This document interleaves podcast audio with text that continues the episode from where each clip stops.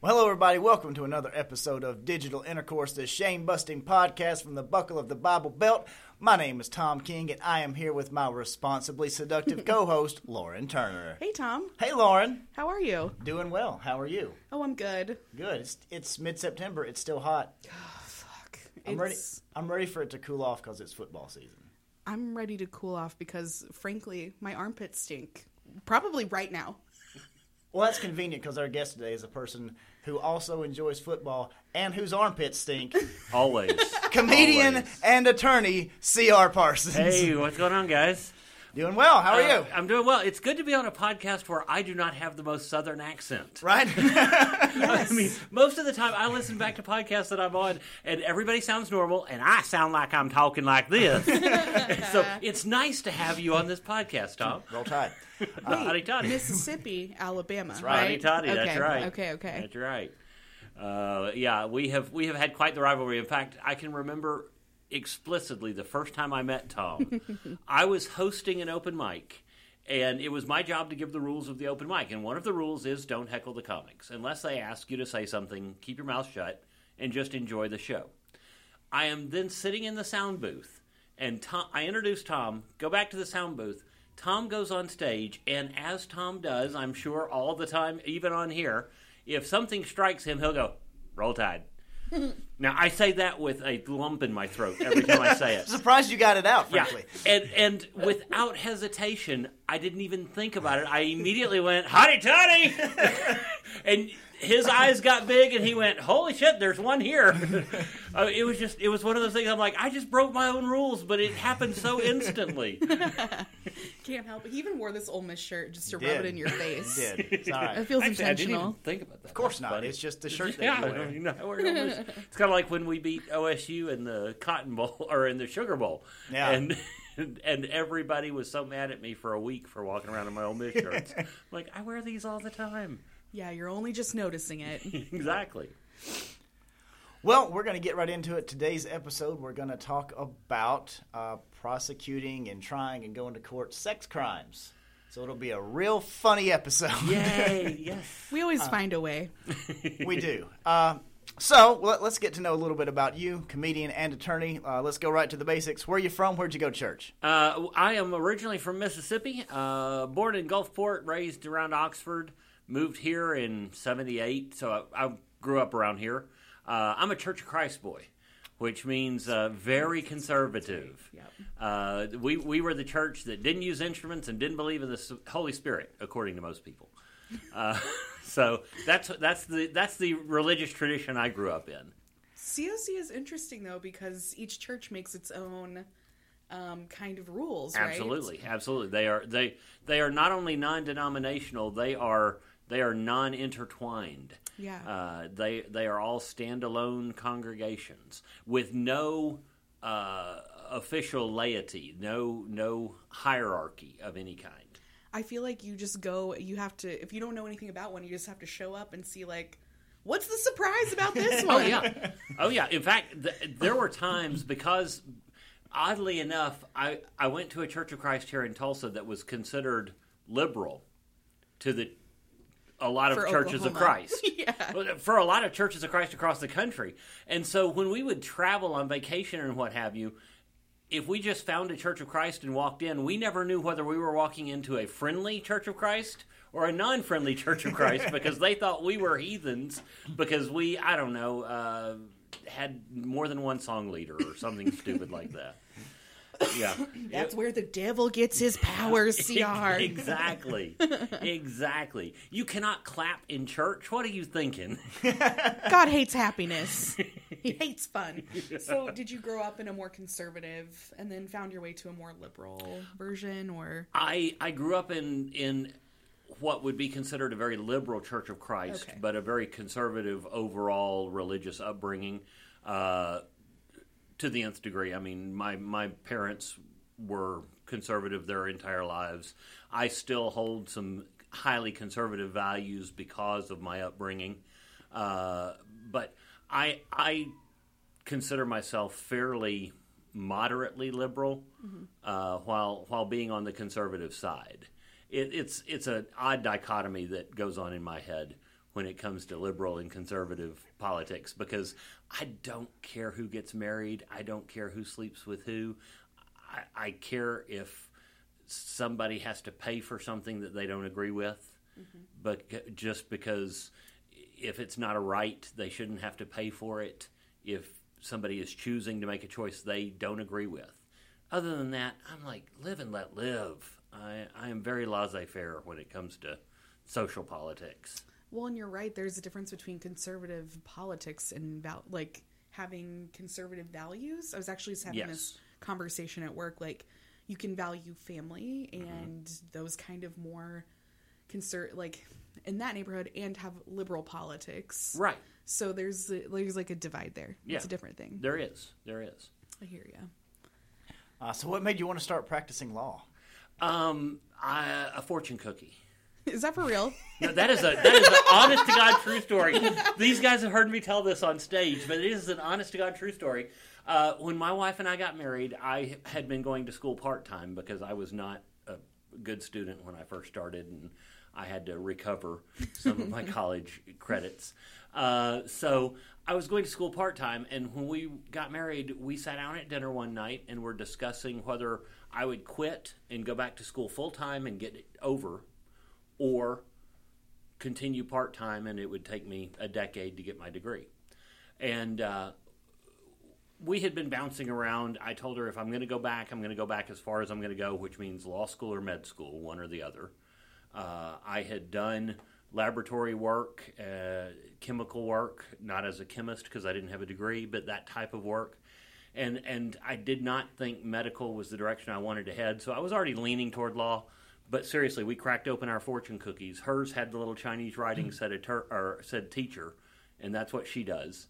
And mine had the little Chinese writing and said attorney, and she said, "That's it. You're going to law school." Like, here we go. She still has those to this Oh my day. She carries them God. with her in her pocketbook. I love that story. Yeah, it's so it's- sweet. Yeah, it's it's ridiculous. Sometimes you just have to let the universe kind of push you where you need to go. Yeah, yeah. Sometimes it just pushes you off a cliff. Sometimes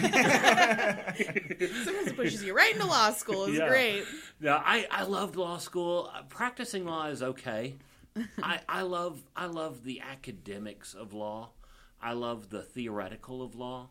Once you get into the practical, where I know every decision I make actually has an effect on lives, then it begins to be a little overwhelming at times.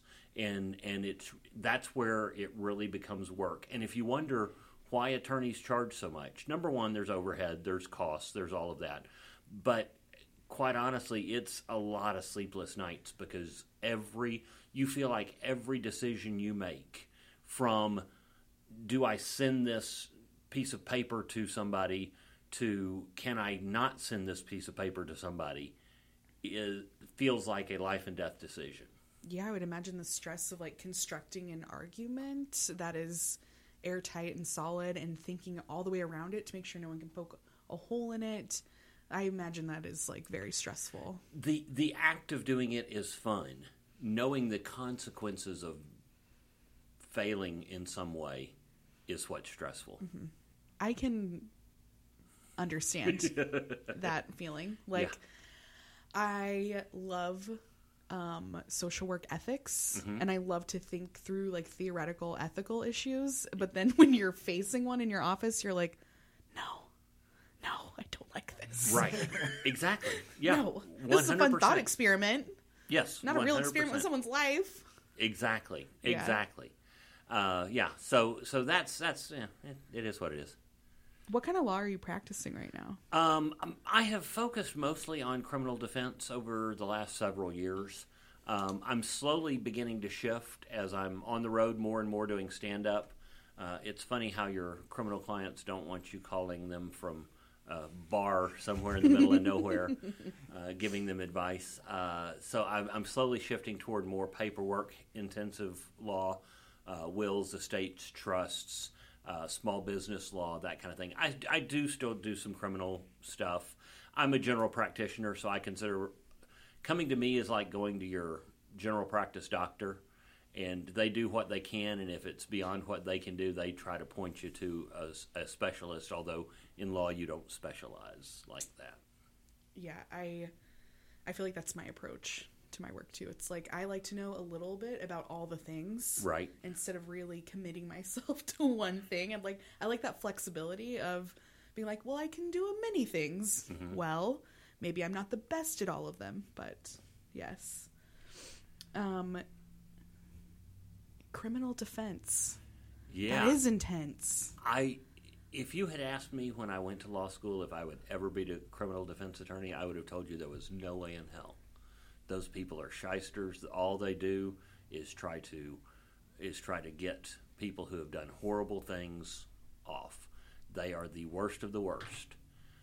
Once I went through law school, I realized that they are the first line of defense for your constitutional rights the only thing that keeps a cop from busting in your door and searching your house without a warrant is the fact that he knows anything he finds will be thrown out.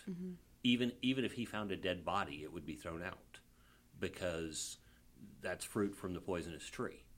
And so uh, the only thing that that keeps the government from overreaching because the government has all the power. Let's face it. If the state of Oklahoma, if if you are in a case where it's the state of Oklahoma versus you, which one do you think is more powerful? yeah, or the or the judge will think has more credibility. exactly. You're already by the time you're charged, you're fucked.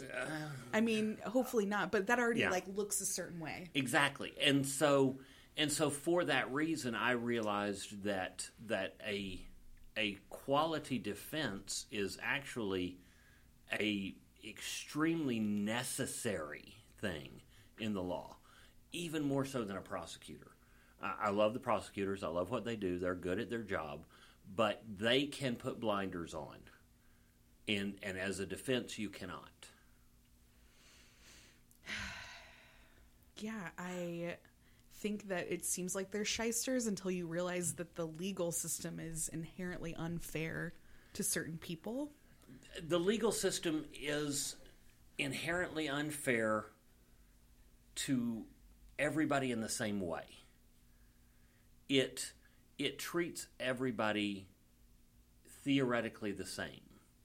Now, It's real bad if you're black. in in practice, that may not be the case, but but the the law itself is the same for everybody.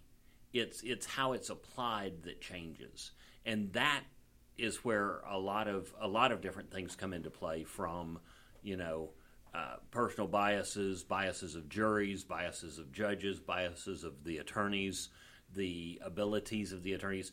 But that is why we have so many checks and balances throughout the system with the right to appeal. You can absolutely lose your case and still have a right to appeal if you can prove a reason to appeal. Uh, and and you can appeal multiple times if there are multiple issues.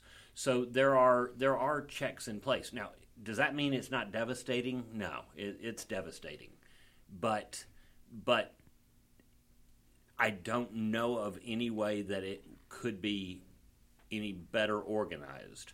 But I think we are constantly working on trying to trying to make it better. While I think it is the best currently available mm-hmm. system. Sure. I think that what you're talking about, all the bias gets in there, and then there's like issues of access to justice. So, like, there is no money for indigent defense. Like, if you don't have money, you get a person who gets paid very little and may have varying levels of investment in your case. And that's just not them being a bad person, it's a capacity issue. They don't have time to, like, look thoroughly and like really fight your fight for you um I, I know I know that that is the case at times, uh, and I know that that is the perception, absolutely. But I can also tell you from somebody who's been in the courthouse and been working side by side with uh, public defenders um, that they also have a more intimate knowledge of the prosecutors that they are working with because they are working so many cases. So whereas somebody may come to me with, I may end up with one DUI per quarter. that public defender may be defending 30 DUIs this month and he's going to be dealing with the same prosecutor. He's going to know those pro- that prosecutor's proclivities. He's going to know what he can do and what he can't do with that prosecutor that I may not know because of the day in day out working relationship mm-hmm. that they have. If he tells the prosecutor, "No, I've talked to the client. I believe this is the case. We be- we believe this to be the case." The prosecutor may have a relationship with him such that he won't go, "Okay, well, prove it in court. Whereas for me, who does not work with that prosecutor day in and day out and doesn't have that relationship, he's going to go, okay, I understand you have a responsibility as an attorney to be honest, but prove it in court, which means more costly, more time, all mm-hmm. of that. Mm-hmm. So there are there are some positives to having a public defender. And I say that only because I know how hard those public defenders work. But yeah, I'm holy, not trying to shit on them. Holy shit, their dockets are huge. That's what I'm saying. Yeah. Huge. I, I can't imagine trying to handle their caseloads. Yeah, I can't. I don't know how you would have the time. Like, yeah. You have to rely on personal connections because it's the only way you're going to get anything done. Yeah, I would imagine. In some ways, I, I can I can say that has to be the case. Now, outside of public defenders, there are people that do this for money.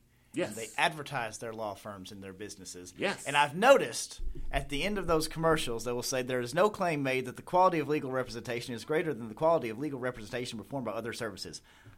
Isn't that the point of a commercial to prove that your quality is better than the quality of others? No. Why no. do they say that? Why is that happening? Because because you I cannot say you want to hire me because I am better or or can do something that somebody else can't do. You want to hire me because of my experience, because of my knowledge, because of the work that I'm going to put into it. Because as an attorney, if I denigrate another attorney's work, that can have legal consequences. Mm. So, like, so, I can't speak about what anyone else is doing. I can only tell you that I'm qualified. Exactly. I see. Exactly. I can't speak about anyone else. I don't know what they're offering. I'm not one to say. It's a very like attorney thing to yeah. do. Yeah. it's it's like every time I'm on the phone with a client, if if I'm giving them a price for what I'm going to do, my my common line is I don't care whether you hire me or somebody else, you need an attorney to walk into court with you. Uh, that's just important. And here's what I would charge to do that. But I do not. I am saying this not because I want you to hire me specifically, but because I do not suggest you walk into court alone. And and so that's just my CYA thing. That's good. I feel like there's a lot of CYA in practicing law. It is all. That's all you do. It is all CYA. It is all covering your ass. uh, well, let's let's get into it. What is the legal definition of rape? Ah, there, there's more than one type of rape.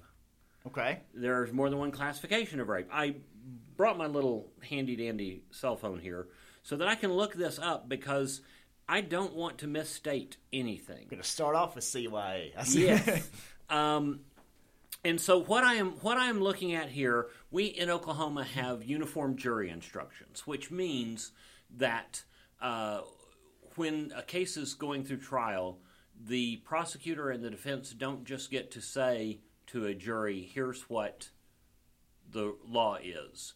They actually have to give them a piece of paper that that lays out the elements of a crime, and in Oklahoma, those are uniform. They are standardized and they and that's what is given. Um, in other states, those are created on a case by case basis, uh, not to the extent that there is no law, but to the extent that there there can often be argument, significant argument over even the wording of the elements of the law. That seems highly problematic. It, it is, but that is the law, though, right? You're like, yeah. what does it mean? What does each word really mean? Well, it depends on what the word is. Is right. That's that's exactly right. So, uh, rape in the first degree, the element is first sexual intercourse, second with a person who was not the spouse of the defendant, Third, where the defendant was over the age of 18 and the victim was under the age of 14. Or, third, where the victim was incapable through mental illness or other unsound mind, whether temporary or permanent, to give legal consent. Or, third, where the victim was intoxicated by a narcotic or anesthetic agent. Fourth, given by and with the knowledge of the defendant. Fifth, as a means of forcing the victim to submit. Or, third, where the victim was at the time unconscious of the nature of the act and, in, and that fact was known by the defendant. Or, third, where force violence was used against the victim, another person, where force violence was threatened against the victim, another person, and the defendant had the apparent power to carry out that threat of violence. So, that's a lot of things. Um, first, there's sexual intercourse, which, uh, just so you guys know, the way the law is written, sexual intercourse is strictly binary. It can only be between a male and female. Really? Because I thought that it was any penetration. That is true for sexual crime. Okay. But but for for rape specifically, as I read it, because it specifies the penis and vagina and, and it specifies the penis entry. As I read it, it, it's set up as strictly binary. Now, there's forcible sodomy, there's all sexual battery, there's all kinds of other things, but specifically for this, this is the way I read it. Uh, now, again, I'm going to CYA here. Uh, I'm talking very generally. I am not talking any case specifics, and I am not giving any legal advice of any kind. Um, so, what I am saying here is is to my understanding at the moment. That doesn't mean that it's right. That means that it is what I understand based upon my history and experience and education at the moment. Um, I'm wrong all the time, all the time. That's why I read. That's why I study. That's why I look into. That's why I'm reading as opposed to just spouting off what I think rape is, uh, because because I'm wrong all the time. Everybody is, even attorneys. But we try our best to research to correct those wrongs as often as possible. So that's just my caveat there. Um, What was the part about spouses or partners? yes. What are the um, what, what does it mean? Like in a Explain it to the Yeah. dummies. yeah. uh, second, with have a, the cliff notes? with a person who was not the spouse of the defendant. Um, so if it is, then I'm like, what is this saying to me? Is it saying that like I I think practically I would imagine it is hard to charge spousal rape, but It is it is hard, but it is not impossible, and and that comes down to uh, a consent matter. Um, uh, there there's a lot of other um, case law on it that has dealt more with that, but the the outright elements clarify uh, non-spouse. Uh, Let me spousal rape is a separate. Uh, OUJI, Okay. a uniform jury instruction, OUJI. Uh, spousal rape is a separate OUJI, and it involves sexual intercourse with the spouse where force or violence are used against the victim and the apparent power to carry out that threat of force or violence. So, So kind of so- a different charge, but still a exactly, crime. exactly. Yeah, there are there are. Let me see. We've got we've got first degree rape, spousal rape, uh, second degree rape, uh, rape by instrumentation, rape by instrumentation on a child, rape by instrumentation, second degree rape by instrumentation, forcible oral sodomy, lewd acts and molestation, lewd acts and molestation against children. So there, each one is segmented out so that they have very specific elements. okay. So, uh, what what I want to get across here is, it is not easy to go. Well, yeah, of course that's rape, or no, of course that's not rape, unless you know those elements, each and every one of them for each and every crime. And how important is it to get those specifics in in terms of getting a conviction? Because it, it sounds like if you're charging someone with maybe a slightly wrong crime, maybe we could have proved this, but we charged them with something a little different, and now we, we've busted our own case. Yes, that is exactly what happens sometimes. That is exactly what happens sometimes. And um, I would have to look into there are there are underlying crimes that can occur in a larger crime. Uh, for example, um, trying to think of a good example. Um,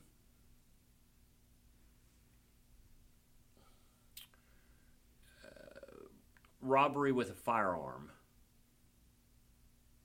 A, a robbery is an underlying crime to robbery with a firearm. So if you charge somebody with robbery with a firearm, and that's not the right term for it, but you understand what I'm saying, um, you might be able to get the judge to give a jury an instruction of they were charged with robbery of a firearm. A lesser included offense would be robbery. So if you find that they committed robbery without a firearm, you can find them guilty of robbery. But you might not be able to find them guilty of something else that would have slightly different, uh, you know, if, if it's the elements for burglary instead of robbery and you charge them with robbery instead of burglary, then they're going to walk because because the prosecutor charged them with the wrong crime. Right, like the DAs have to be very thoughtful about what they charge because it's to be like a attainable win for them, right? Like they're trying to make sure that it's a case they can win based on what is in what you're talking about. Right. The the burden of proof is on the prosecutor. Mm-hmm. So it's a matter of of can they prove the elements for a particular crime. Uh, you also mentioned somewhere in that over uh, over the age of 18 and you, uh, under the age of 14. So where do we go with the the age of consent in Oklahoma? Okay, I know that struck me. I'm like, is it 14? This is where it gets a little complicated. The age of consent is 16, which means a 16 year old can consent to have sex with anyone older than them. Not younger than them? I they, mean, I know there's can, only so far you can go with that. They, they can consent to have sex with someone younger than them, but they they can they can consent to have sex with anyone older than them. Okay, so uh, the typical question that comes up: What do you do with the thirty year old that's fucking a sixteen year old? Can I say that on here? Yeah, you can say I, I assumed that was the case. yeah, that's fine. Uh, so um, the the reality is they probably are not committing a crime just by having sex with a 16 year old unless they fit into a certain category of people like a teacher uh, a person working for a state agency while that 16 year old is under any kind of state agency a uh, person who would be responsible for the child such as a guardian uh, step parent uh, an adult living within the household that is in a relationship with a guardian or step parent. So if if it's just two people independently, probably not illegal. Now, are they taking some real risks that it could be found illegal? Sure, um, but that what you're dealing with there is called statutory rape, which is which is where it is in statute that that if this type of sex occurs, it is a violation of the law it, it's not that it can be if there's not consent. It's period. It's a violation. So, 16 is the age of consent. 16 can have sex with anybody from 16 older. Um,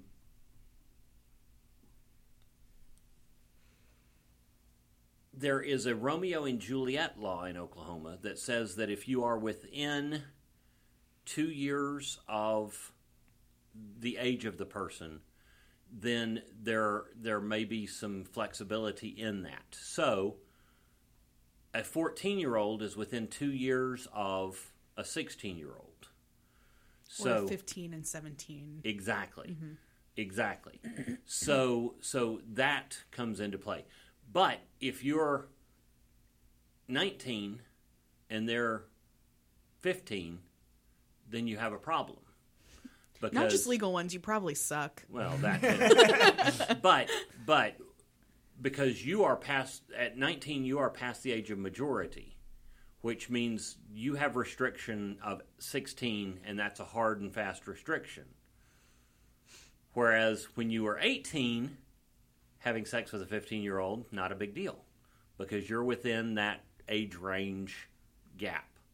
Um, and, and it may be more 17 moving to 18, but you understand what I'm saying. There's, mm-hmm. there's that two year window there, the Romeo and Juliet rule that, that, oh my God, we're so in love, and even though we're children, we can still do this. I think that's fair. Like kids don't they don't know.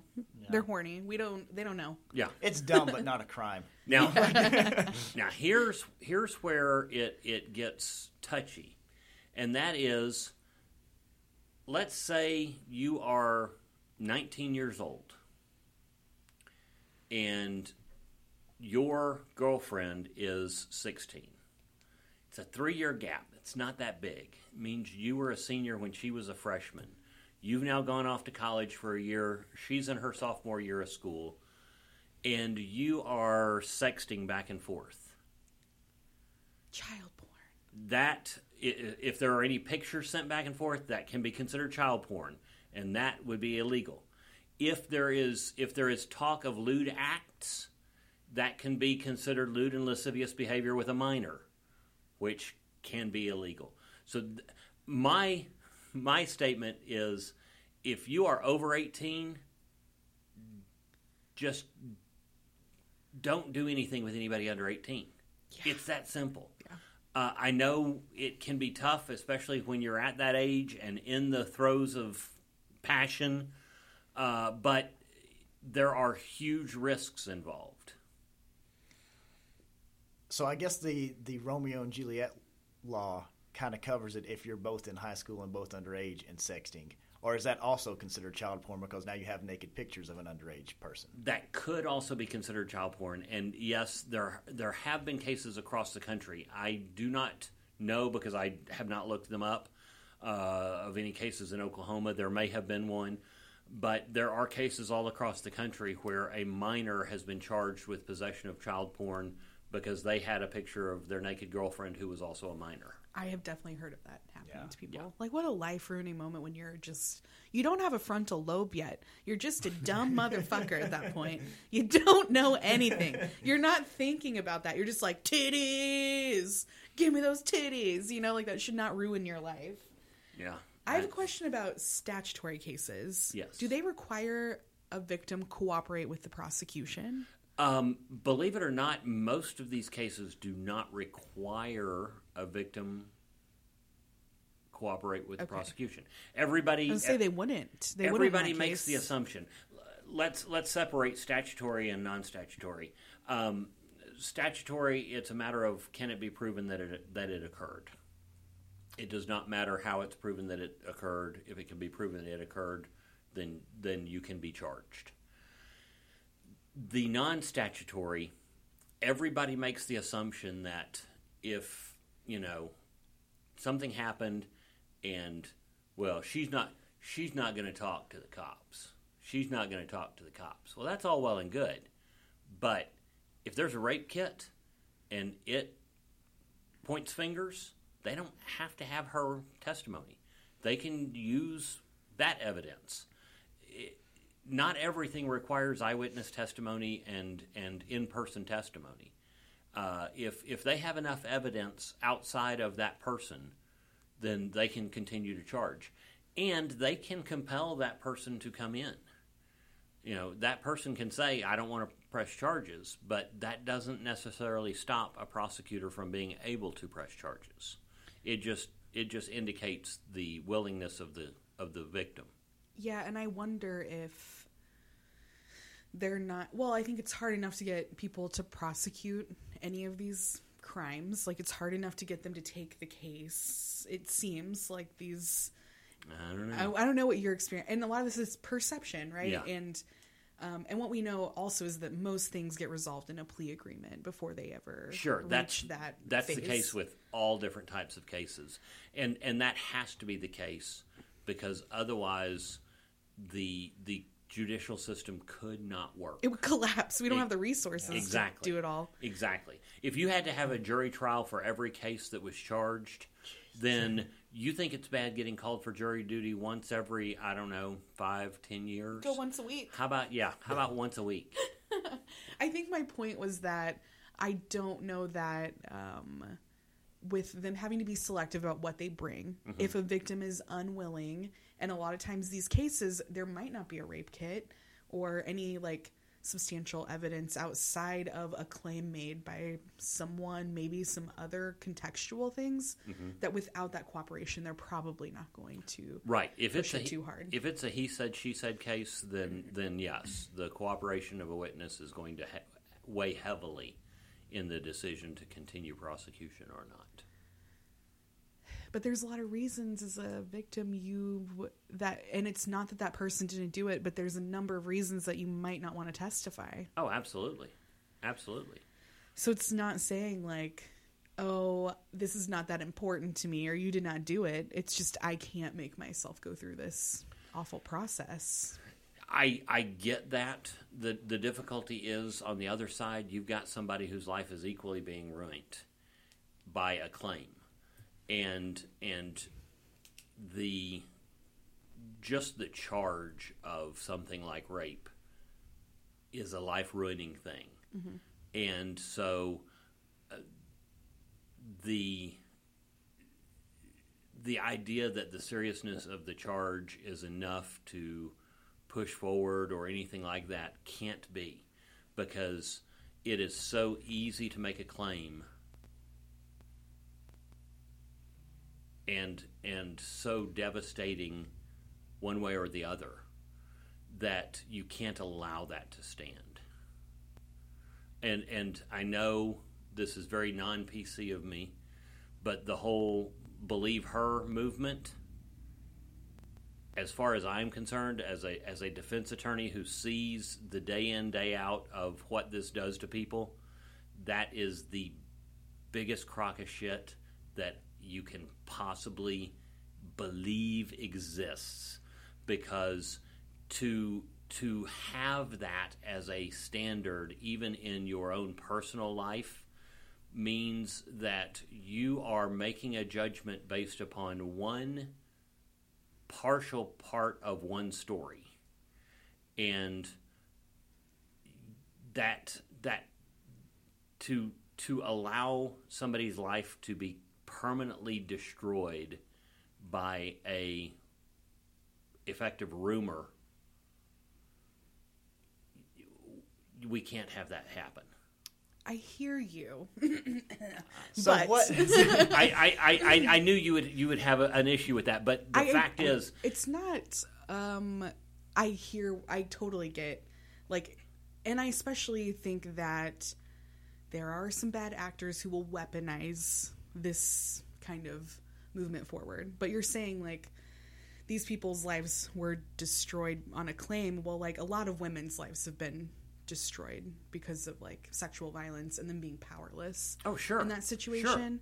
So i see it more as like let's weigh women's work like when it's he said she said the she said should weigh as much as the he said and that has not been the case in the past. A lot socially of the or legally yeah, and I think a lot of that perception that has led us to the the believe her movement or whatever you call it uh, has been so much of how how difficult it is to come forward and making it making it kind of I mean there has been a, an element of victim blaming that has existed. So where how do we make that shift ethically where we can take a, a claim that something has happened and take that credibly but also not not go too far in the other direction where we're just immediately you're a rapist before trial or evidence. let let me let me move let me move the conversation slightly. Instead of making it a, a claim about her on her, with him as the perpetrator, let's make the claim about their child. If if you knew how many divorce cases end up with a charge of child sexual pred- pre- predation, mm-hmm. then you would realize that there are a lot of people willing to lie about a lot of things or willing to see things in a way that just is not the case. Including people might feel compelled to lie about, you know, raping people. It, sure. You know, like But but that is something where the the person making the claim, the the mother making the claim, chances are is not facing the same risk as if she were making a rape claim. She's she's not at at as much social risk of making a claim that her to be ex molested the children. But yet we see so much so many claims that just are not valid in that just for the upper hand that that I I understand that there have there have been inequalities with with the ability to get into court, but I think those inequalities are in as good a position today as they have ever been, if not better than ever. And so to to automatically assume that one is true, you have to automatically assume that the other is lying. And and that if if you begin to do that then you take away the entirety of innocent until proven guilty. Mm-hmm. Yeah, I think for me it's just like let's weigh the evidence in a more fair way. But at that point you don't have the evidence Right. you have a claim And I think what we know statistically is we, while in that case, I think it is true people make a lot of false claims, but that's because it's about what you get financially from your ex and child custody, and it's wrapped up in all this other shit. Yeah. Like what we know about claims like an adult woman making a claim about sexual assault is that they typically are not lying. Um, there is no there's no benefit, right? there's just a lot of like, what benefit if someone harasses me on this, someone like assaults me? Mm-hmm. I get no benefit. I don't get more child support from my ex, more time with my children. There is no like benefit other than justice being served, right? Like, so when women make the decision to come forward in those cases, I think like I don't know. There's like think about Christine Blasey Ford. I don't What know- was the benefit for her? There was none. In the Kavanaugh. yeah I, I I know who she is I was I- making yeah, sure. trust me, It's know been who she is. uh well, you know, like the news cycle, sometimes it's like, wait, that was 2 weeks ago? So much has happened and that was actually a while ago. So Um, there are benefits to being a victim in general. I know it's it's ugly, but there are benefits to being a victim in general. like what? The the perception that oh you you poor thing, the emotional benefit of being oh you're so brave you you did such a great thing by bringing this up and and that type of thing is is a emotional benefit potentially and and again It's such a small benefit.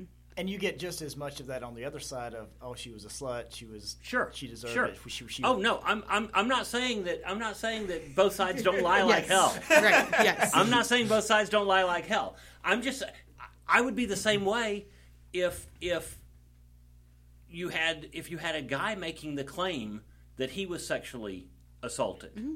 I don't care who the victim is, you just cannot automatically assume that because you've heard a claim that it's true.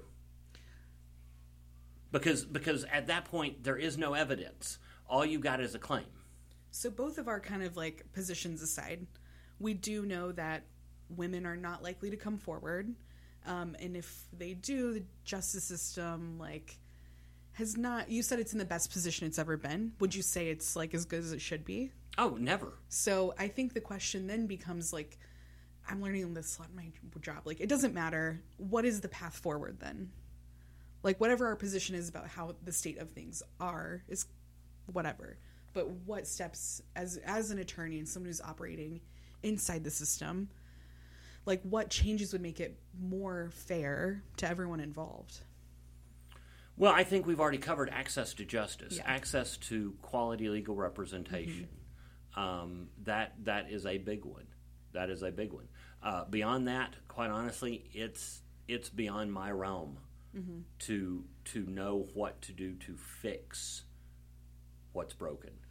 Yeah, I just think there's so many barriers. Like, so you were talking about a rape kit, and I just started watching um, a new.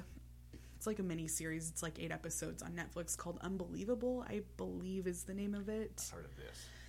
So it's about a rape case with very little to no forensic evidence, and I haven't gotten deep enough into the story. Like there were New Yorker articles about this. It was a pretty well-known case. Um, I couldn't get past the first ten minutes because it was her getting a rape kit done, and the trauma of that is un. I was just like, no, no, no, like she just went through this assault and they're sticking swabs in all of her holes and uh-huh. like the whole ex- and they're very like curt about kind of what happened to her. They're like you might want to kill yourself next week. I don't know. Okay bye. Have a good day. You know it's just a very like traumatizing experience in itself so there's all these kind of barriers and then you have to go face your accuser well like holy shit it, it, assuming this did happen that's like an awful experience for someone But I think it's necessary. yeah totally It's absolutely necessary because otherwise, uh, you say, what benefit is it to the victim? What risk is it to the victim if they don't have to stand up and support what they've made a claim on? Yeah, I, I'm thinking about uh, what is the guy who just moved over to the Patriots, and then there was an uh, Antonio Brown. right, and then there was immediately a accusation against him about sexual misconduct. You know, I think sometimes these things look a certain way, and there should be some like a friend of mine works for OSBI, so Oklahoma State Bureau of Investigation, and she posted something that was like, I just want to see the facts, and I was like, yeah, great, like that's very fair. Yeah, yeah. I do think but that I- that's where I have issue with the with the believe the victim mentality is you don't have any facts yet. Mm-hmm. I think it's to me it's believe all women is more a like I said earlier, it's like let's weigh these as equal because I think rape is the only crime where we're looking to give the perpetrator a way out. Like if someone robs like culturally, I don't know within the legal system, but I feel like judges like in Brock Turner's case, right? It's like we're looking to give we're like, but these contextual factors, he didn't mean it, da da da, like uh, or she's a slut or blah blah blah. It's the only case where we try to like there's this weird rhetoric around it. And so I don't I don't know that that is the case because any any time you have uh, anytime you have a potential defendant, you are always looking at if they did it, what brought it about? Did they have any control over whether or not they did it? If they if they didn't have any control over, why not? Is this something that needs to be considered in the court? Uh, you know, does the fact that the person was starving mitigate the fact that they stole bread? You know, so I think there are other types of cases that have all of those mitigating factors. They're just not as heavily charged uh, emotionally as a sexual assault or sexual crime case. I, I think the emotions behind it definitely have a lot to do with how we talk about it and view about that stuff. So, Exa- from a social standpoint, not outside the courtroom. Yes. How we how we perceive things. I just think like if someone's trafficking meth, most people are like no one's like, "Yeah, well he didn't he didn't know." like no one's looking to give him cover, right? Like eh, like we try to in a lot of these cases. And there's and, no and, great. like and maybe not within the criminal justice context, but within a cultural context. Well, but but you you do because if if somebody's trafficking in meth, the range of penalty for that is X number of years to X number of years, and you are you are going to present to the jury evidence for why as a defense you're going to present evidence for why even if he did it here's the mitigating factors why it ought to be this sentence instead of this sentence and the prosecutor is going to do just the opposite so so it's it's not as in your face as oftentimes in these sexual assault cases because they are so in the in your face in general. They are in the news every time, all the time. But I think all, all of that is considered even on those types of cases. Yeah, I think I even wander into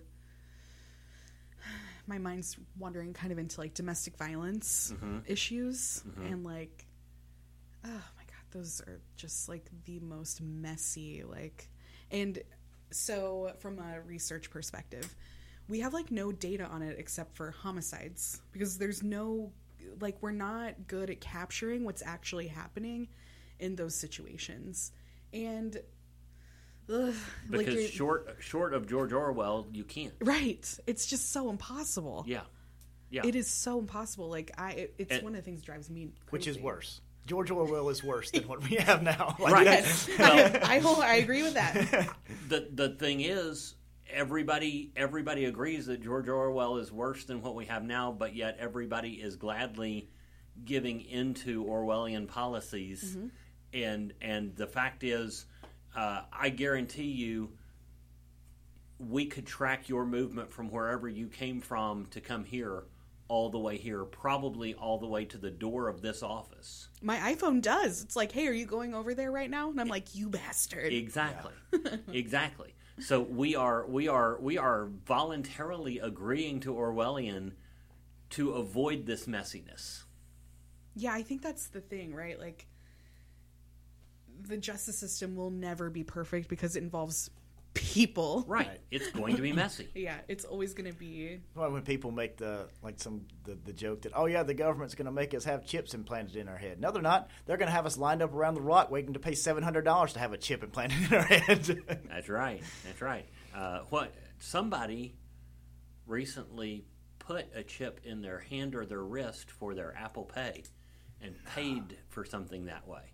Ish. Uh, their workplace is already doing it. I saw their workplaces that that's how you clock in and out and all that. They track when your chip is on the campus. Like it's very creepy. I think what this comes down to, th- what I just wrote down is nuance, right? Absolutely. Like- absolutely. if you take if you and i i hope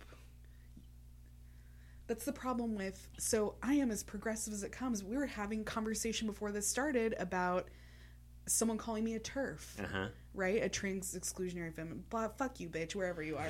Um, but it kind of comes down to like we are as progressives trying to kind of codify our beliefs and it's becoming dogmatic. It is becoming a rule. And if you shame to you if you blah blah blah. So like with me too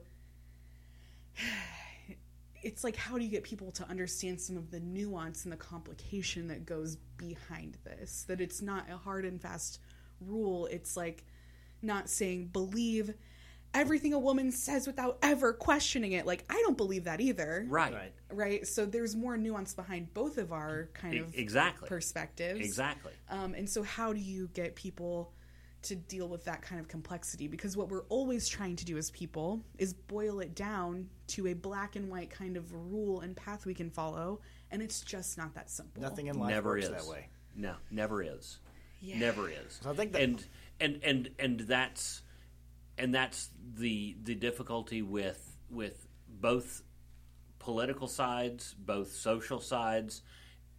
Any anybody who creates a a buzz word or buzz something, they are boiling it down to something so simple that it cannot be fully understood. And then people are taking that and running with the simple as if it's reality. Right. I, eh. what I said to that woman yes yesterday was like, this shit right here is why I don't go to church anymore. Yeah. And yet, here I am, like being shamed and you know judged and all of this in a movement that's supposed to like not to be that. Yeah. It is very frustrating. Yeah. I'm it, like it is. I mm, we're not good at dealing with that gray area, but that is all life is. Yeah, life is all gray areas, and and so when you when you boil things down to whatever it is, uh, you know, um, whatever the the buzz term is of the day, you are not doing a disservice to your own thought processes. Have you taken on any cases like in this kind of realm of sex crime? Have you defended anyone? Yeah, I have. I have. I've I've defended uh, rape charge. I've defended child molestation charges. I've defended sexual uh, spousal sexual battery charges. Uh, several of them. Yeah. Can you discuss those in vague enough terms that doesn't violate any thing? Largely, I mean, uh, I I won't get into any details of any case. I can tell you they are all devastating, all the way around. Um, they are hard to they are hard to listen to. Um, and until you hear a child describe sexual behavior that they should not know, Yeah, That shit is rough. and and trying to keep in mind that they may have all of that information because it occurred to them. They may have all of that information because they have an internet and you know I don't care what you say, six, seven year olds know how to find stuff on the internet. And internet companies who deal in um, pornographic material are spectacular at getting it noticed in places that it's not expected. You know, um, what was it? It used to be there was there was a government website, and I can't remember which one it was. It wasn't White House, but it was one of them. That if you if you type .org I- instead of .gov, That's yes. it was a porn site. Oh Literally God. was thinking about this today because I was using my dad's work laptop like at the beginning. We had dial up at that point. Yeah. And I went to whitehouse.com. Uh-huh. I was a, probably a freshman in high school. And it was a porn site. And then my dad, and I had already been caught looking at porn, like, let's be real. So when my dad was like, what the fuck is this? I was like, this time it was legitimately a mistake. Yeah. this instance. Okay. Like the rest I did on purpose. This I did not. Um, I I had a uh, I had a family member. I won't say niece, nephew, grandchild, or whatever. I had a family member um, innocently look up on their computer one day uh, pictures of beavers. That was going. You'd be amazed what popped up. Um, now, were these were these furry? Had they been shaven? Uh, most of them most of them were furry, but the shaven ones were the ones that were shocking. Yeah. Uh, you could really see a lot yeah, you could when you, clear could. the brush. Were they on the on the like on the bank, or had they gotten wet? Uh, most of them had gotten wet. most of them had gotten wet. Uh, a, a couple of them, I, I think, were not yet wet, uh, just because of the difficulty of movement of the beaver. Um, but yeah, I think most of them were wet. That's true. It's really easy to stumble across Yeah, all kinds of things. But and so man. and so then you you combine that with a child's imagination, and you you can honestly have children describing things as if they occurred that have never occurred. But you have to dig into those details and and and talk about not pretty. yeah, Talk about not pretty. Um, yeah, it's just it's not. And and the claims of sexual assault, you have to, as, as the attorney, you have to read through all of these detailed claims, and all and usually, I, I say usually, often there are two sides to every story, and both sides are not pretty. Uh, you know, I've I've seen cases, whether it was mine or somebody else's, um, where the initial claim was sexual battery one direction, and when you listen to the story, there was clearly sexual battery both directions.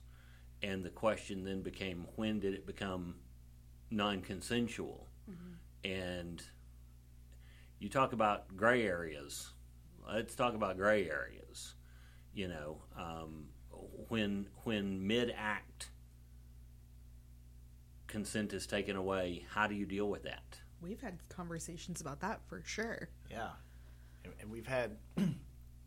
I've heard stories, uh, in kink and stuff of someone doing a rope scene, mm-hmm. and then either consent was taken away, but the top didn't recognize that Right. or ignored it, or in other situations where consent was given with the use of a condom, mm-hmm. and then the top chose not to use a condom. Mm-hmm. How how do you define? let- Let's look at that one specifically. Hypothetical situation of I said I could use a condom, you didn't. That is that technically rape? Where- How do you deal with that if that comes up in a case? Um, in in a case, I don't believe.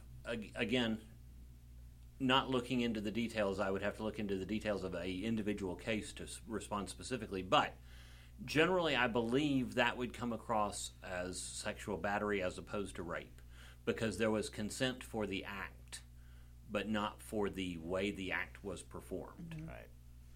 Um, and and so that's that's I think where that would come down potentially. You know, that's where it gets. You talk about gray areas. You're talking about a lot of gray areas. Now, in in the kink community itself, I know there's a lot of discussion about consent, and there's a lot of actual positive, confirmational, affirmational consent ahead of time. Right. Um, but in the non kink world, We're not good about discussing it. that doesn't happen. Yeah. Yeah. Hardly. and I it's mean, not gonna. I think that's the big lesson. And it's not gonna, though. That's the thing.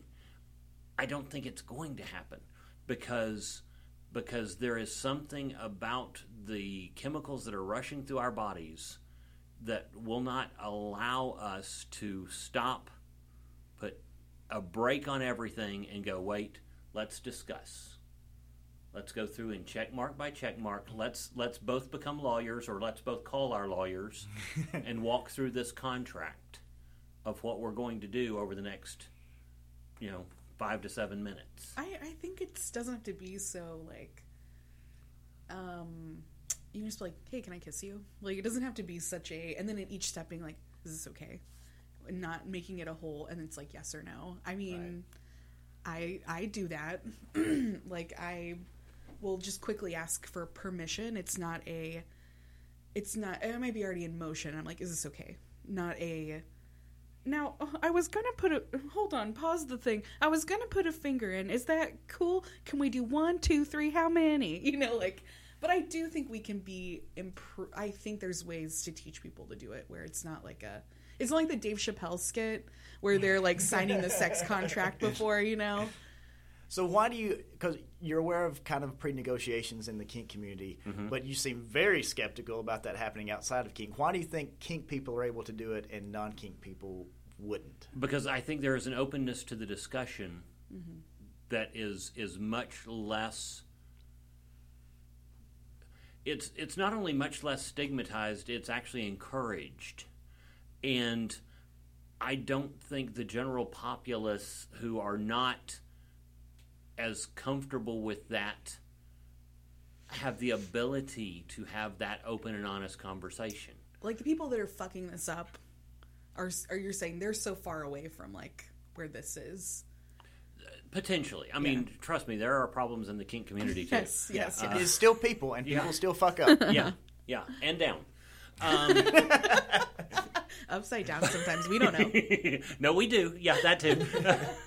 uh, but but I I think just the the fact is I if we as a society are ever comfortable enough to have that conversation on a regular basis, it's not a society any of us would recognize. I feel like you have to start teaching about it in sex ed. Like So, so, you like first have to start having sex. right, right. Like but in European countries they talk about like their sex ed is super comprehensive. It's like about consent and pleasure and orgasms and like Sure. relationships and like how you have a healthy relationship with people like you have to start teaching people that so young and we can't even get people to talk about using a fucking condom like Yeah. in schools but th- that that does not necessarily correlate to that happening in real life mm-hmm. those conversations happening in real life because again hormones are a scary son of a bitch uh, once once hormones get to coursing they are they are hard to control and understand even and so the the spontaneousness of action sometimes overrides even logical thought. That's not to say it's right. It just does. Yeah. I I do think things I've read and absorbed over the last 5 years, I think the needle has moved some. Sure. But I think it's among people like you're saying who mm, I don't know, maybe we're already doing a better job and we're more thoughtful about those things. Not mm-hmm. maybe the people who are routinely like fucking up in this area. Mm-hmm. But I do think we're moving and like just culturally there's more of a conversation and an awareness that mm-hmm. like I think we've talked about this a lot that if she doesn't say no like if she doesn't say no then that's an implicit yes. Mm-hmm. And there's been more conversation that that's not necessarily the case. And I think people are thinking about it more. Uh, it's like you're talking about can we know how they're practicing it? Not without Orwellian kind of Yeah. like going to those links to Yeah. know but it does seem like maybe we're moving Yeah. I think that's I one just- of the good parts of this I just wonder if we thing. even have the ability to communicate at that level because uh, because if you are if you are in the middle of action with a partner and you ask that partner what do you want me to do and they say surprise me does that mean anything's on the table I think the point is like you have these conversations when you're not horny. Yeah, that's that's Right. the first step. Yeah. right absolutely Like you don't A- wait till you're horny to you don't wait till you have a boner to have this conversation. Abs- absolutely. But, but, are people even being honest with themselves? Is the question. Because I know there are people that have gotten into the kink community that before they were involved in the kink community, they would have never seen themselves doing anything like that because they were not even able to be honest with themselves, much less a partner. Yeah. Yeah. Like we all have to get better about talking about our wants and needs and not feeling so creepy about it. I mean, it's crazy. Do we even know our wants and needs? Though Right. that's the question. And their wants and needs And- change. And, and Elton John married a woman in the '80s. well, I was just, I was just, I was just fixing to say you've been open yeah. about it. Yeah. Uh, you know, within I- the last year. I had to like give myself over and be like, let's try something different. Yeah. So, so three years ago, you couldn't even admit to yourself Right. that that was your wants and needs. Right. No, totally. So, you know, so I just don't know that we can. I don't know that. I don't know that we will ever get to a point where people even understand their own wants and needs to the level that they would have to to be able to have those conversations at that detail and and specificity level. Yeah, and it's it is funny to me. So like my partner sometimes afterwards I'll want to discuss something and she's like, "No. nope. Moment's over and I don't want to talk about like she gets very like, "Oh." And I'm like, "No, it's fine. We you did it with me, so I don't know why discussing it with me is like weird at there. all." We yeah. experienced it. We were looking at each other's eyes. Yeah. Um, but she does kind of like clam up after. I get it. Like, it's it takes some. For me, I have to be like, I will rise above the awkwardness that inside of me that does not want to talk about this. You know, like. Yeah. But yeah, I know people We- are. ugh. Yeah, we have to try to be more honest with ourselves to allow us to be more honest with others. Uh, I want to ask you, as a defense attorney, how honest are your clients with you? Does anybody be like, "Yeah, man, I did that shit"? a significant portion of clients are very honest and and I I tell them when they sit down in my office you can lie to your mama you can lie to yourself do not lie to me because all I can do is prepare for what I know and if you lie to me that means I don't know something And if I don't know, I can't prepare. And if I can't prepare, you're screwed. Yeah, like you're the only one who's going to lose in this situation. I'm still getting paid. Right. And and at the end of the day, uh, this goes back to how how I see an, a, what a defense attorney does so differently after law school than before. How I defend that case, in large part, does not matter whether or not they did it, because my initial defense of that case has little to do with them. It has to do with defending the system. Did the I's get dotted that have to be dotted? Did the T's get crossed that have to be crossed? Can the prosecution prove what they think they know? If you walked in and you said, dude, I got in a hit and run last night, I was drunk, and I hit a, hit a car, and I drove off and you got arrested for that because they had a suspicion, but they had no evidence of any kind, then they have not made their burden of proof. And I'm not doing that for you because I don't give a fuck about you personally. I'm doing that for the guy who didn't do it but gets arrested on suspicion and needs somebody to say, no, you have to have proof. I'm not defending you at that point. I'm defending the system that has to work. So it's about the process, not the content. Exactly. Mm-hmm. Exactly. Now, at some point, it gets down to the details and the nitty gritty and, and the specifics. And sometimes then you have to defend somebody that you know did it in, in ways that many civilians would consider potentially unethical. Are you like, look over here? Exactly. exactly. No, no, no, not that. Over here. Crink your knuckles and put on this real tight glove. exactly. but you know, at, at, the end of the day, uh, all of that is necessary for the system to work. Mm-hmm. All of that is necessary because you have the prosecutor who has all of the power of the state pushing equally as hard the other direction. So you have to have that back and forth to come to any kind of stability. If one is too powerful, then you're way over here and everybody's getting screwed. If the other is too powerful, then you're way over here and everybody's getting away with everything. Mm-hmm. So you have to have that back and forth. So I tell people, just be honest with me. Tell me what happened. It trust me, you're going to get a good defense either way. But if you're honest with me and tell me you did it, and I look at it and say they've dotted all their I's and crossed all their T's, then I can go in with the idea that we are trying to minimize the long term damage to you. Mm-hmm. We're trying to make sure that this doesn't ruin your life forever, that you have an opportunity to uh, make recompense and and serve your time or whatever that requires. You're like, we're just trying to deny you a felony conviction. Exactly. exactly. yeah. Or um, like maybe then I know let's try to get the best plea for you. Let's not even take it to that level because like I exactly. know you did it. Exactly. Exactly. That makes sense. So so I tell people all the time that you can lie to a lot of people, but your attorney is one person you should never lie to. Yeah, that makes sense because you're the only one who's going to suffer the consequences.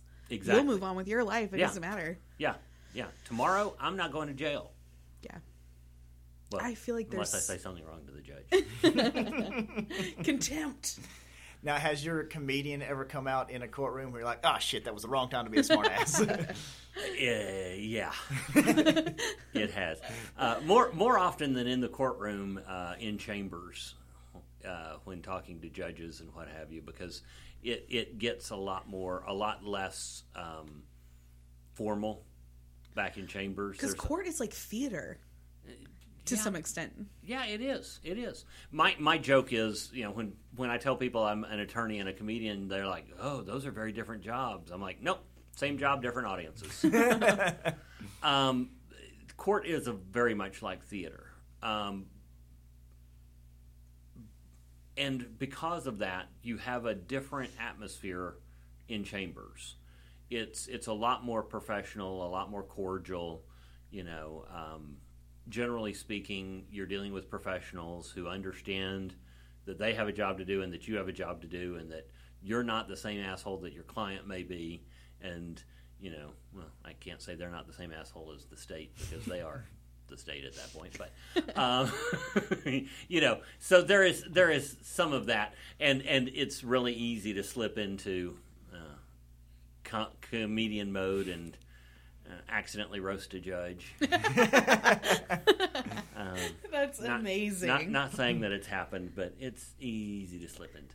It's so hilarious, especially considering the theater of it Mm-hmm. and the way I, I watched uh, a lot of the opioid trial. I watched a lot of the testimony in that. And it's always like, oh no, judge. Oh, what do you think, judge? It's just very all about like Mm-hmm. catering to that hierarchy and they're at the top of it.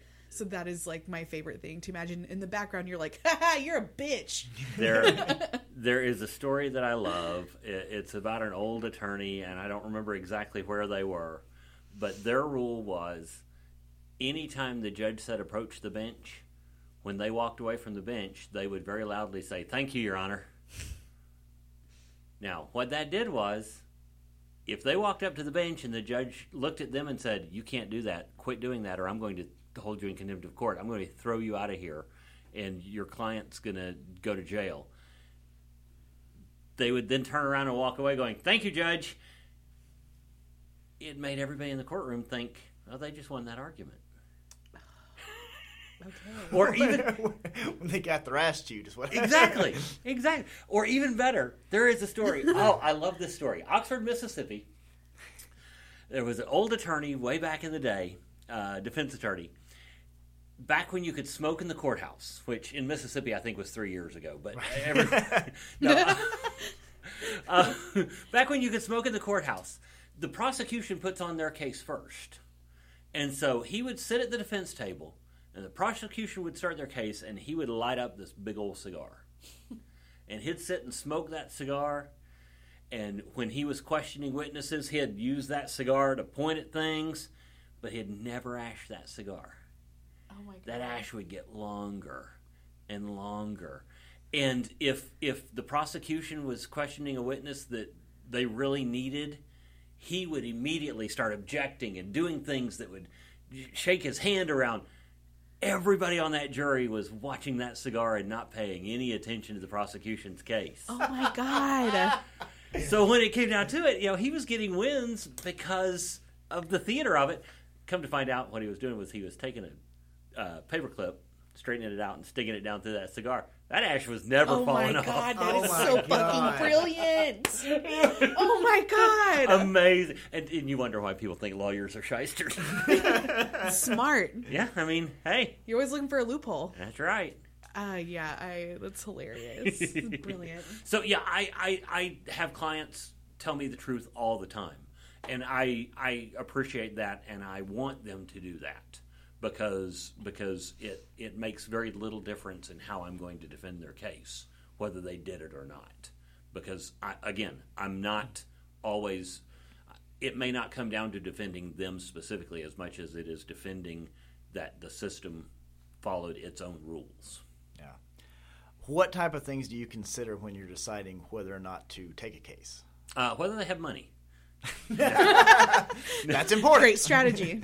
Sadly, I wish that were true. I have, I have more billable, more collectibles than I can count.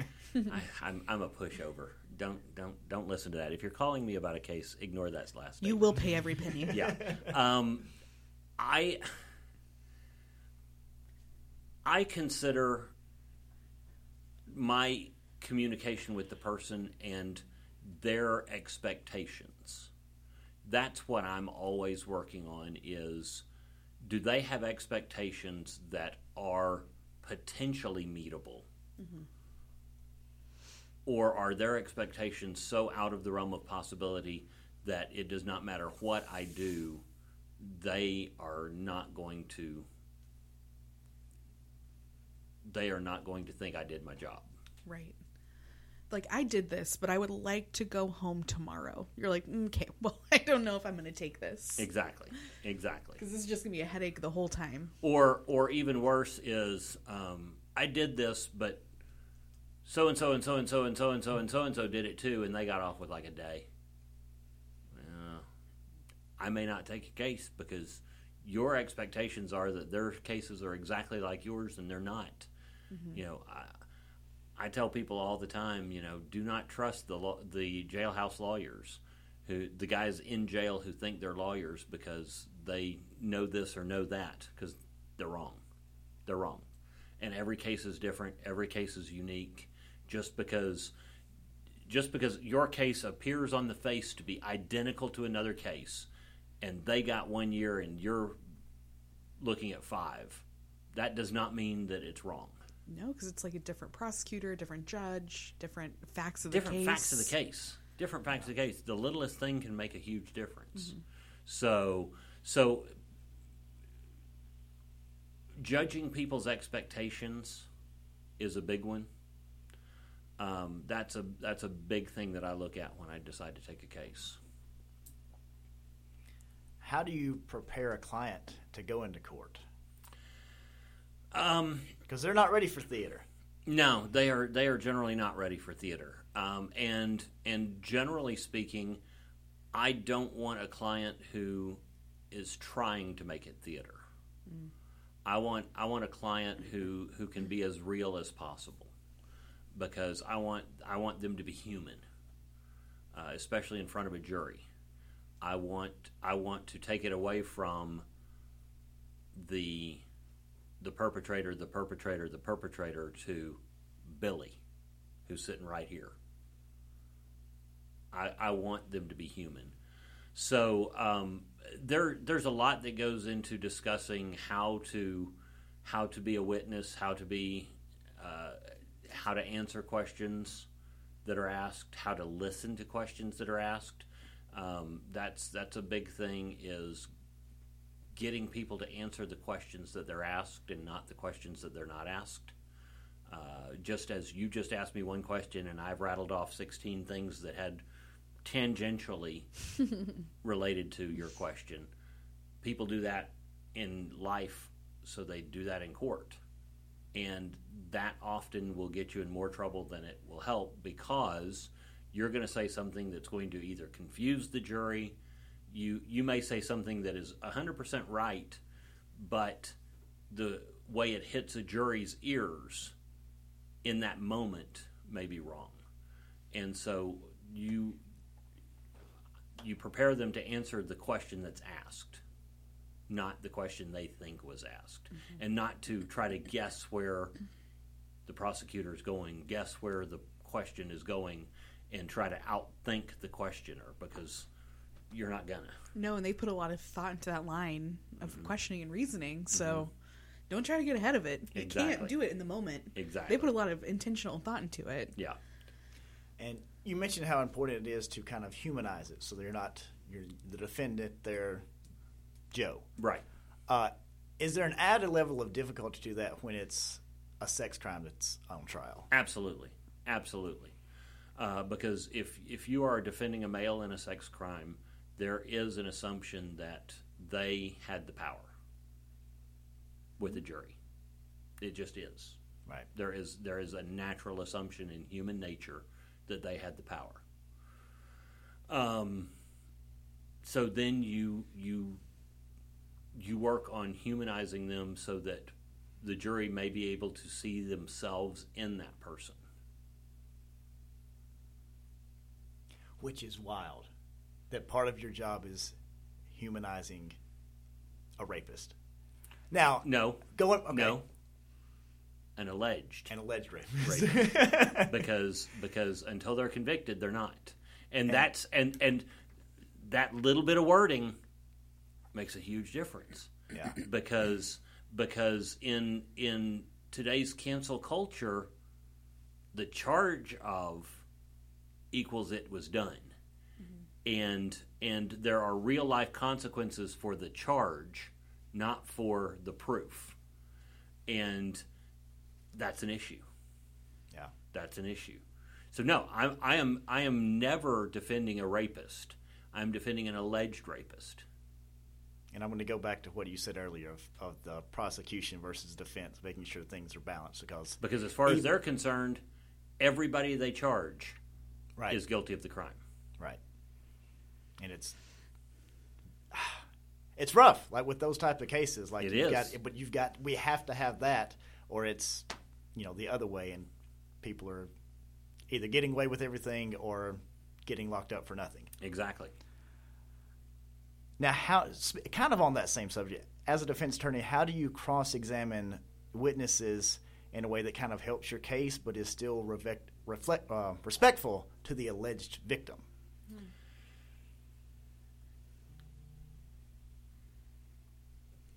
It goes to the theory of your case.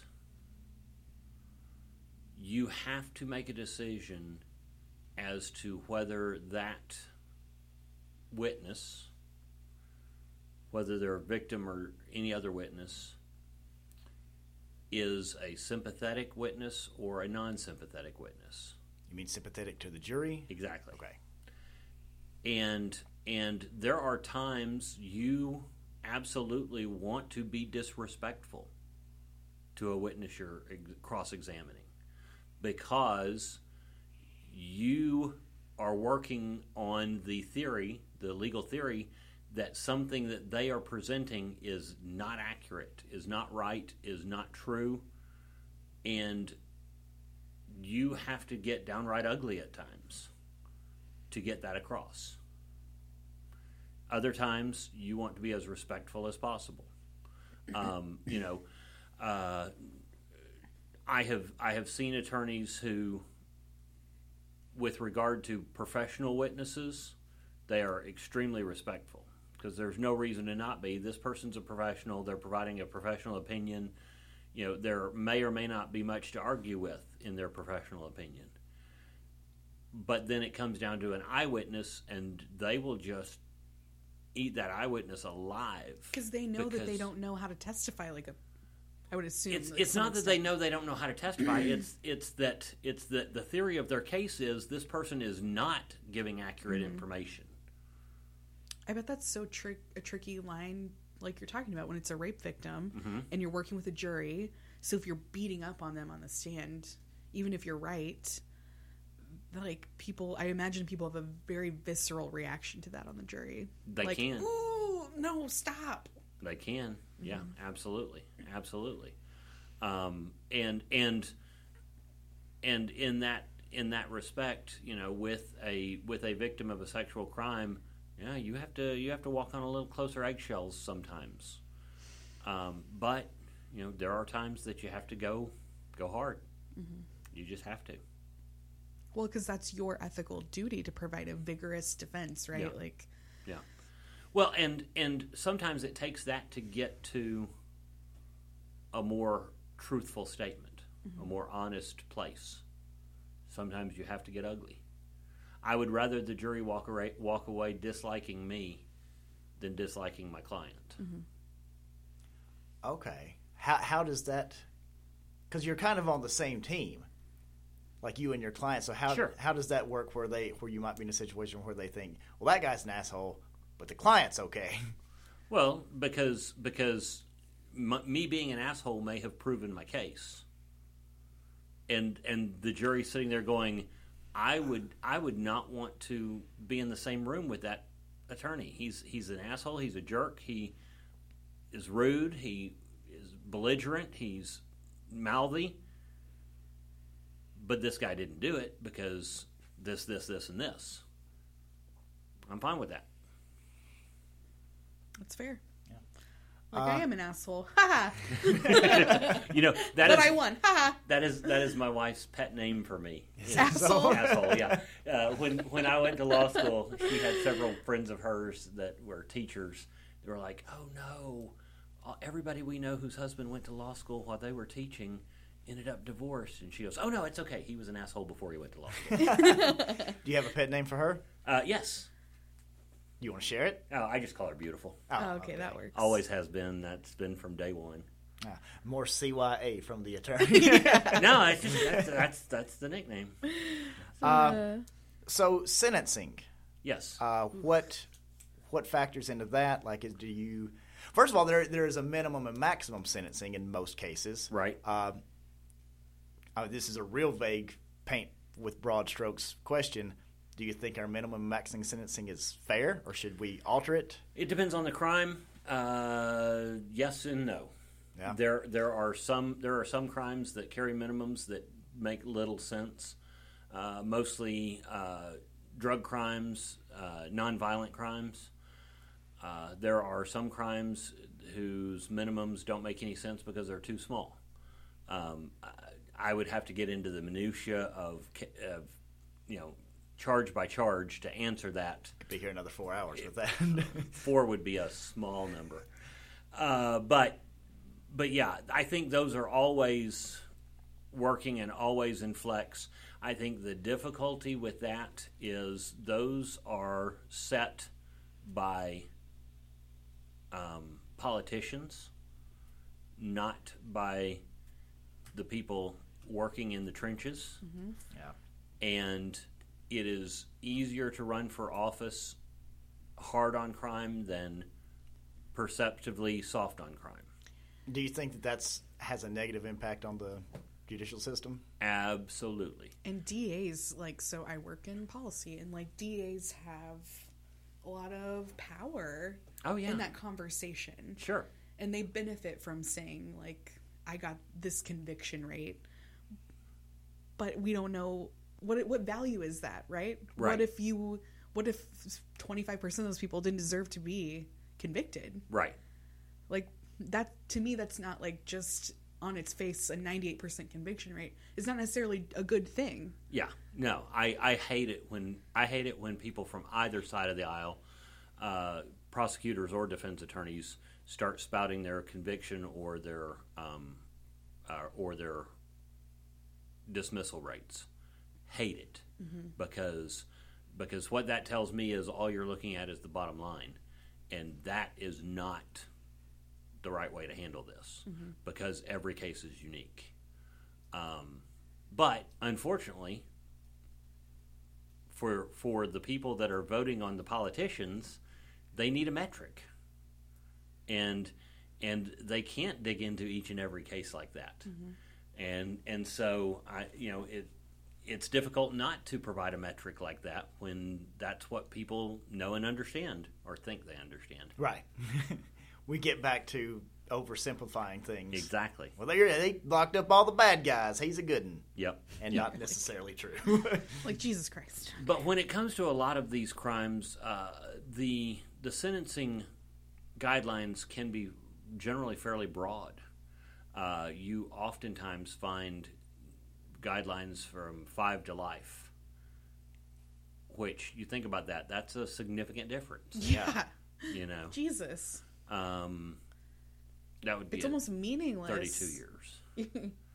five to Jesus would be thirty-two. Okay, there we go. See. um, sorry, smart ass. Uh, um, so yeah, so you know there there is a lot of leeway in there because there are a lot of factors, and every case is going to be unique, and you don't want to put ridiculously high minimums in case you have a, that case, that one case where somebody needs to serve the minimum possible because they did it and they have done everything in their power to either correct it or whatever. I'm not talking specifically about sexual crime, but a crime in general.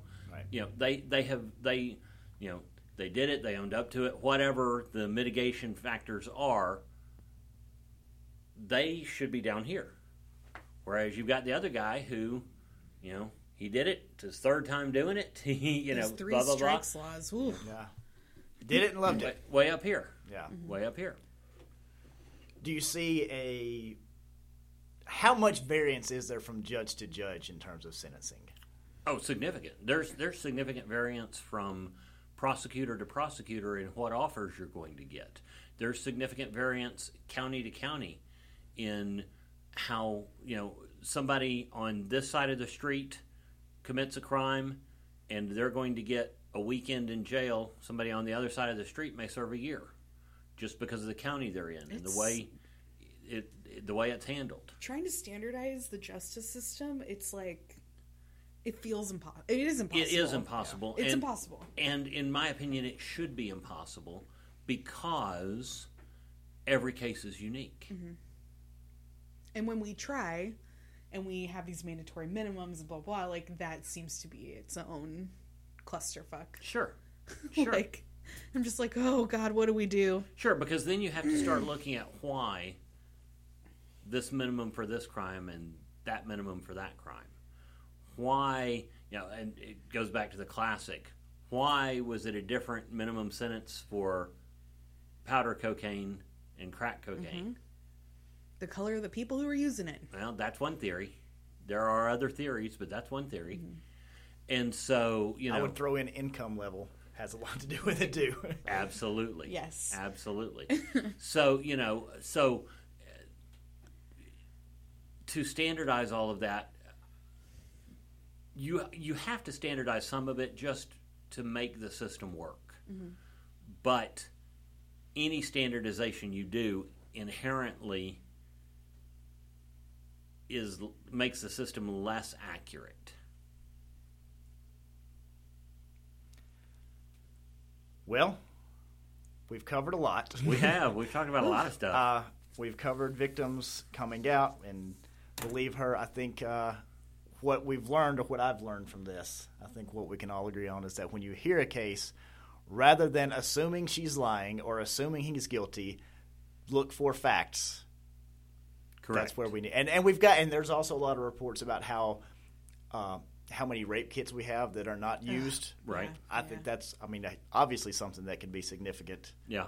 across the board. Especially for when you're cases talking like about this. how someone went through all of that shit. Right. And then for nothing. Yeah. It's just sitting there. Like, as yes, we do emotional as this job. is, calm down and look for the facts. Mm-hmm. Yeah, It's- and and it's difficult because it's easy to get those emotions tied in. And it is. And like we are not the judge, jury, and executioner. It's okay just to say you don't know and you don't have enough facts to make an opinion about it. Yeah. So It feel would okay be- being in the gray. It would be so much better if people would do that, but people are so convinced that they know one way or the other, mm-hmm. and and if people would just be honest and go, you know, I just don't know. Well, if someone needs a defense attorney, where can they find Clint Parsons? Uh, that Esquire. would be, that would be uh, probably uh, uh, online. Uh, I, my my email is attorney at crparsons.com. Or not, sorry, I'm sorry, crparsons.net. Yeah, don't don't accidentally find porn. Yeah, no, no, don't do that. um, Your dad's gonna get super mad at you. I can attest to that. I, uh, I, I have, I have done a very horrible job of keeping a website up to date. In fact, I think it's down at the moment, so I don't have a website. Uh, but I can be called. Uh, my office is readily available online. It's five eight two. No, I'm sorry, nine one eight five eight. Dad gum. I don't call myself. 918 582 5444. 5444, yeah. Uh, look me up online. It's Clint Parsons, attorney. Uh, you'll find a phone number. And what if someone wants a comedian? Where can they find C.R. Parsons? Oh, that's much easier uh, because that's that's what I want people to find. Uh, crparsons.com is my comedy site. Uh, it is in beta, but it is up there. Uh, I'm available on Facebook, CR Parsons Comedian, Twitter, CR Parsons Comedy, Instagram, CR Parsons Comedy, Snapchat, not at all because I want to stay married. Um, no, I, I'm on Snapchat. I just don't use Snapchat. I, Do you have any gigs coming up? I do. I've got lots of gigs coming up. I got to look at my phone to answer that question. Because it's so many bookings. Well, I have like just- one. I've got, so I've got a lot of things. Uh, when is this coming out? Or do you guys know? I, I don't think we know yet. Okay. but we'll let you it'll know. either be tomorrow or next Tuesday. Yeah. Okay. No, it's next Tuesday. Yeah. Okay, uh, so you can ignore this Wednesday and Thursday, uh, where I will be here in Tulsa and in Ardmore. Um, next week, uh, next Sunday night, I'm on Talk Show Incorporated with Landry Miller on the 22nd. I am playing in a Red Dirt music band. If you don't know what that is, that's country. Uh, at Louis 2 on the 26th. I am also playing at the Hearts of Steel Foundation uh, dinner on Friday, I have a. I'm playing for a private gig uh, with the Red Dirt Band, and then on the first weekend, full weekend, I've got of comedy stuff and music stuff is Oktoberfest coming up 17th through 19th. I know that's a lot of stuff. Nobody's writing this down. I don't know why I go through all of that. uh, go to Facebook. I put that stuff on Facebook all the time and try to keep people up to date. And uh, find me there. And you can find us at Shamebusters on Twitter because sometimes I get Facebook banned by promoting this podcast. What? uh, we're on Instagram, Lauren. yeah, uh, digital underscore intercourse. And if on you want if you want to see your boy Tom King perform live, you can come to the IDL Ballroom downtown Tulsa, Oklahoma, Saturday, September the 28th for OK So Story Slam Risque. We're going to be telling all sorts of kinky and non-monogamy sex stories, a whole kinky, wild, hard to believe sex story cast. Nice. And I'll be there. So come hear all the weird things I have to say. Lauren, you got anything coming up? Um, I am on the so download the Soundstooth app first of all if you have not, and I am on the one year anniversary of the Talk Show Incorporated show. Landry Miller's Sunday night show here in Tulsa. You guys, if you have not checked that out, it's most Sunday nights at 8 p.m. It is wild fun. You never know what you're going to get. Um, so I'm doing that show, but check that out regardless if you make it in the future. Check that out and check us every week right here on the Shame Busting Podcast from the Buckle of the Bible Belt Digital Intercourse. No claim is made that the quality of entertainment provided by Digital Intercourse is greater than the quality of entertainment provided by other podcasts. Nice.